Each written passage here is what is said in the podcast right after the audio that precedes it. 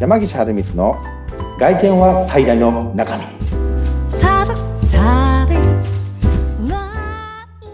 はい、えー、山岸春光としてインタビュアーの神谷由紀子です山岸さん3回目よろしくお願いします。はいよろしくお願いいたしますはい、まあ、前回聞いていただいた方はね、1週間楽しみにしていたと思うんですけれども、今日はオーダースーツのお話を聞いていこうかなと思いますので、よろしくお願いします。ぜひぜひぜひよろしくお願いいたしおます願いします。さあ、もオうーダースーツこといってもね、あの、うんよくわから、その、ワードだけが一人歩きして、れさがだ、ねうんオーダースーツとは、オーダースーツって何、何なのっていうところから入ると思うんですけど、入りますよねはい。これ僕もね今日あのお客さん目線でちょっと話していけたらいいかなっていうふうに思うんですよ、確かに今オーダースーツ屋さんって増えたよねってお客さん思ってるんですはい。でもなんか金額もすごいバラバラだし、うん。なんか何が違うか分かんないよねってそれ思いますよねあれ思いますね。うん本当に迷子です。うん。迷子ですよねだから結構ね、やっぱうちでもそうなんですけどどこで買っていいか分からないとかね、はい。うん、何が違うか分からないっていう声はねよくはい本当聞きますよ、うーん。お店にいらっしゃるお客さんでも、本当迷子になるんだよねって話聞かれるってことですよね。うん、そうですね、うんとりあえず来てみたっていう感じですかね。まあ紹介でそうですねそういったまあうんち紹うち紹介強く強いとこなのそうなでんですね。うん、それでまあ、迷子さん結構来られたりとかもするんですけど、 まあでもね、今日はね、あのーまあそういった、まあ簡単にね、へえ、みたいな、15分聞いてもらって、なるほどなって思ってもらえるようなね、はい。話をちょっとしていこうかなっていうふうに思ってるんですけど、お願いします。はい。はい。えっと、オダスーツですね、基本的には、はい。えー、3種類3に種あえ類。て、はい、分けていこうかなと思ってます。おー。思ってます。 3種類3に。種類。はい。で、これ何かというと、はい。えっ、と、話の途中でね、ちょっとその3種類の話も若干変わってくるんですけれども、うんはいなるべくわかりやすく話をしていこうかなと思ってるんですけど、はい。実は一つは、えーパターンオーダパターンオーー。ダオーー。ダーうん。はい、パターンオーダー。もう一つは、えーイージーオーダイージーオーダー。おうー。イージーオーダー。はい。で、3番目がフルオーダフルオーダー。あ、なんかはい最後は聞いたことあるな。ー。聞いたことあります神谷さん。はい。これね、なんとなく皆さんが聞いたことあるような、ないような言葉だと思うんですね。はい。うんこれ、あのーまあ、それぞれですね、まあうんお本当にざっくり大きく分けると、このうんうん3つが、に分けれるんですけど、はい。あのたださっき言った話の後半でちょっとそれもすごい変わりますって話はさせてもらってるんで、またちょっと後で少し、えー補足加えていくんですけど、はい。まあ、この3つが基本なんですけれども、はい。あのじゃあ、このパターンオーダーってまず何っていうところうなんん、そうですね。ですよね。はこれい。ね、ほとんど結論言うと既製品と変わらないです。えうん、既製品、あの、同じ形でサイズが変わってくる。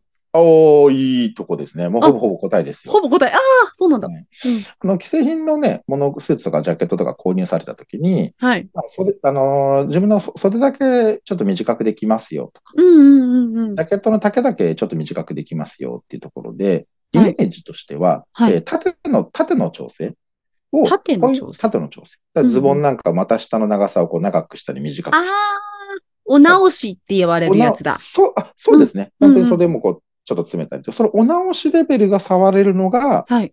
えーパターンオーダーです。おー、うん。わかりやすい。わかりややすいですよね。はい。うんこれでもね、地方とか、まああの地域によってですね、まあ、イはいージーとパターンがごっちゃになったりとかもするんですけど、まうあ、ん基本的にはここではそういったところでね、統一していこうかなと思うんですけど、はい。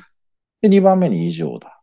イージーオーダー。異常だ。簡単なこれ何か今っていうと。そう、簡単な、 そうです ね。こっちの方がなんか、あの、直訳になっちゃいましたけど。いえいえいえ、いいです。異常だは、はい。えっ、と、それに横の直しもちゃんとできる。横の直しはい、どういうことかなって感じですよね。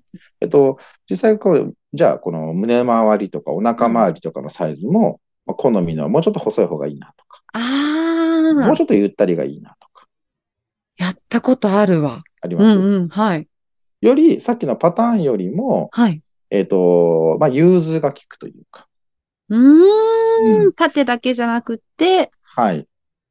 だから、横というか滑腹の言い方もしっかりとボタンが締めれるようにするけど、うんちょっとしっかりかっこいいっていう。はい。うんその通りです。でそこに、まあ、業界用語になっちゃうんですけどね、こはのい体型補正といって、まああーお腹が出てる方とか、はい。撫で方とか、ね、うん。え肩が怒り型とか、怒りがと。うん、でそういうので変なシワがとか出ちゃいけないので、はい。まあ、そういったシワを取るような、まあ、補正という技術なんですけどそういったものも入れながら作っていくようなスーツ。なるほど。うん、これがそいねいしうん異常だ。以上だ。これも分かりやすくないですかわかりやすい。うん、わうかりんやすいですよね。はい。じゃあ3番目。はい。フルオーダーっていうのは、うんこれ昔ながらの、なんとなく皆さんがイメージしてる、うんえっと、昔のその職人さんが一人で、えーお客様の体を測り、はい。で、それを型紙に起こして、えー職人さん、えーその型紙に起こした生地を切っていって、うんうんうんうでん。作っていく。まあ、1から10までやっていくような。はい。うん。あのー完成品まで約3ヶ月、半年とかかかるような、はえーい。オーダースーツって高いよねってイメージされてるような、本格的なスーツ。これ今やれる人すごく少ないんですよね。そうなんですはいね。これがフルオーダーメイドスーツというのがこのジャンルになってくるかなと思います。うーん。もうオンリーワンのスーツを作るのがフルオーダフルオーダー。ー。うーん。だけどこれね、なんだ神谷さん、こうやって聞くとへーと思うでしょはい。だけどこれが難しく聞こえちゃうのがなぜかというと、うん。実はそのいろんなお店さんがですね、このイージーオーダーやパターンオーダーっていうのを、例えばスペシャリティオーダーとか、ススペシャリティオーダキー。とか、カスタムオーダーとか、ああ、はいはいはい。ロイヤルオー ダーとか。もうね、すごい名前挙げたらキリがないぐらい。はい。なんたらオーダーっていう、もうお店独自のオリジナル用語、お客さんが興味引くような言葉に変えてで出ちゃってるので、そういうことか。もそうう、なんかもうロイヤルとか言われたら、お、なんかいいんじゃないかって思っちゃいますもん ね。思う、思うでしょスペシャルロイヤルオーダーなんて言われたらすごく良さそうに思わないですかはい、思います。ですようね。ん。これが、まあやっぱりね、あの、まあ戦略なので仕方がないんですけど、いろんな言葉が変わってってしまってる背景で、はい。もう何のオーダーかわからなくなっちゃってるっていうのが現状かなと思うんですよ。そういうことですね。うん。ああ、確かにもう分からないですもん。なんか、すごそうっていうところだけで終わっちゃそううでんすで、よね何が違うのかっていうね、のなは。んとなく過ごそうっていうのだけはね、あのー伝わると思うんですけど、これはね、やっぱりいろんな名称とか故障がね、本当に幅広くなっていってしまったりとか、うんうんはい。あとその、やっぱりお店選びというかですね、まあ、こういうのの。も非常に難しくなっていて、うん。イージーオーダーがえーできる、対応できるお店なんだけれども、はい。まあ、実際接客していただいたら、はい。あのーまあ、こう言ったらいかないパターンオーダーぐらいの内容だった。ああ、蓋開けてみたら求めていたオーダーとはちょっちょっとと違った。違った と。なるほど。だから、ね、店自体はそういうことできるんだけど、うん。まあ、そのスタッフさんの経験値とか、まあそういった背景があって、ある実際これってオーダーなのかなって感じてしまうお客さんも、はい。まあ実際多いのかなと。なるほどね。いますよね。もう本当、うんお客さんは何も知らないって言ったらあれですけれども、うんもうプロのところに行って、こういうことがしたいんだけど、ここってできるんですかっていうところうでん来ますもんね。そうなんですよね。じゃあ、そ、えってなんか判断基準とかってあるんですかねこちらか側が、ななんかキャッチできるようね、な道順、これね、なんか僕らもその、明確にこうですって言えたらいいんですけど、すごく難しいとこなんですけど、どうただこれまあずっとやってきて思うのは、はい。まあ、これ一つの判断基準というか、まあ、うん、まあ、考え方なんですけど、はいまあ、ある程度こう名前が通ってるような、まあ、大きな会社さんとかお店さんとかであれば、はい。まあ、なんとなくこうイメージしていくじゃないですか。そうですね。うんそうですねこのブランドだったらこういうことしてくれるんじゃないか。こういうことしてくれるうんまあ、じ実際ね、中身がどうかってあれなんですけど、うんあの、ただ僕らみたいな、こう、うちもまあ、こう11、ね、10, 10年、11年ぐらいとか、まあ、ある程度あるんですけど、はい。えっと、結構そのどれぐらいの、まあ、販売着数があるのかとか、うん。経験値があるのかってすごい聞きづらいと思うんですけど、居づらいですね。聞きづらいでしょ、 うんでもね、ちょっと聞いちゃってもいいかもし勇気を持って。れない。うん。うんうんこれね、結構こんなこと言う人はあんまりいないと思うんですけど、はい意外と大事かなって思ったりしますね。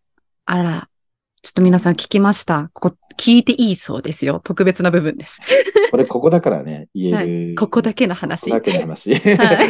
言えるんですけど、それって結構大事だったりとかしますね。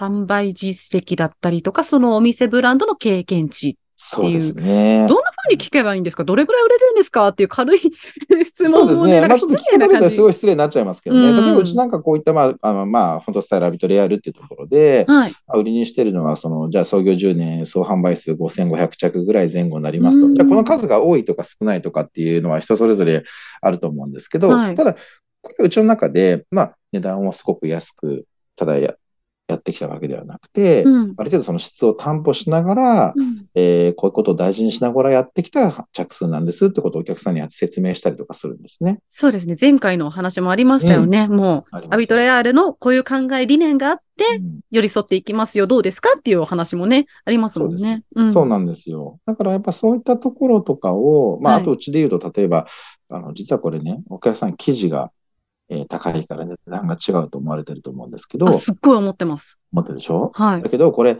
実際工場とのね、工場さんとの、これ言われたくないだろうな。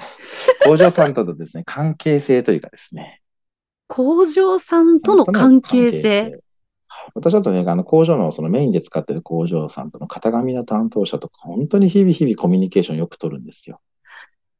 大事なんですね。そういうところすね。ごく大事。そうすると、えーお互いにはい。どういうふうに作ってほしいとか、どういうふうなところをこう指示来た時にやってるかっていうのが、はい。双方をこう分かり合えるぐらいの関係性になってるって、これ結構大事なんですよ。そういうことはかい。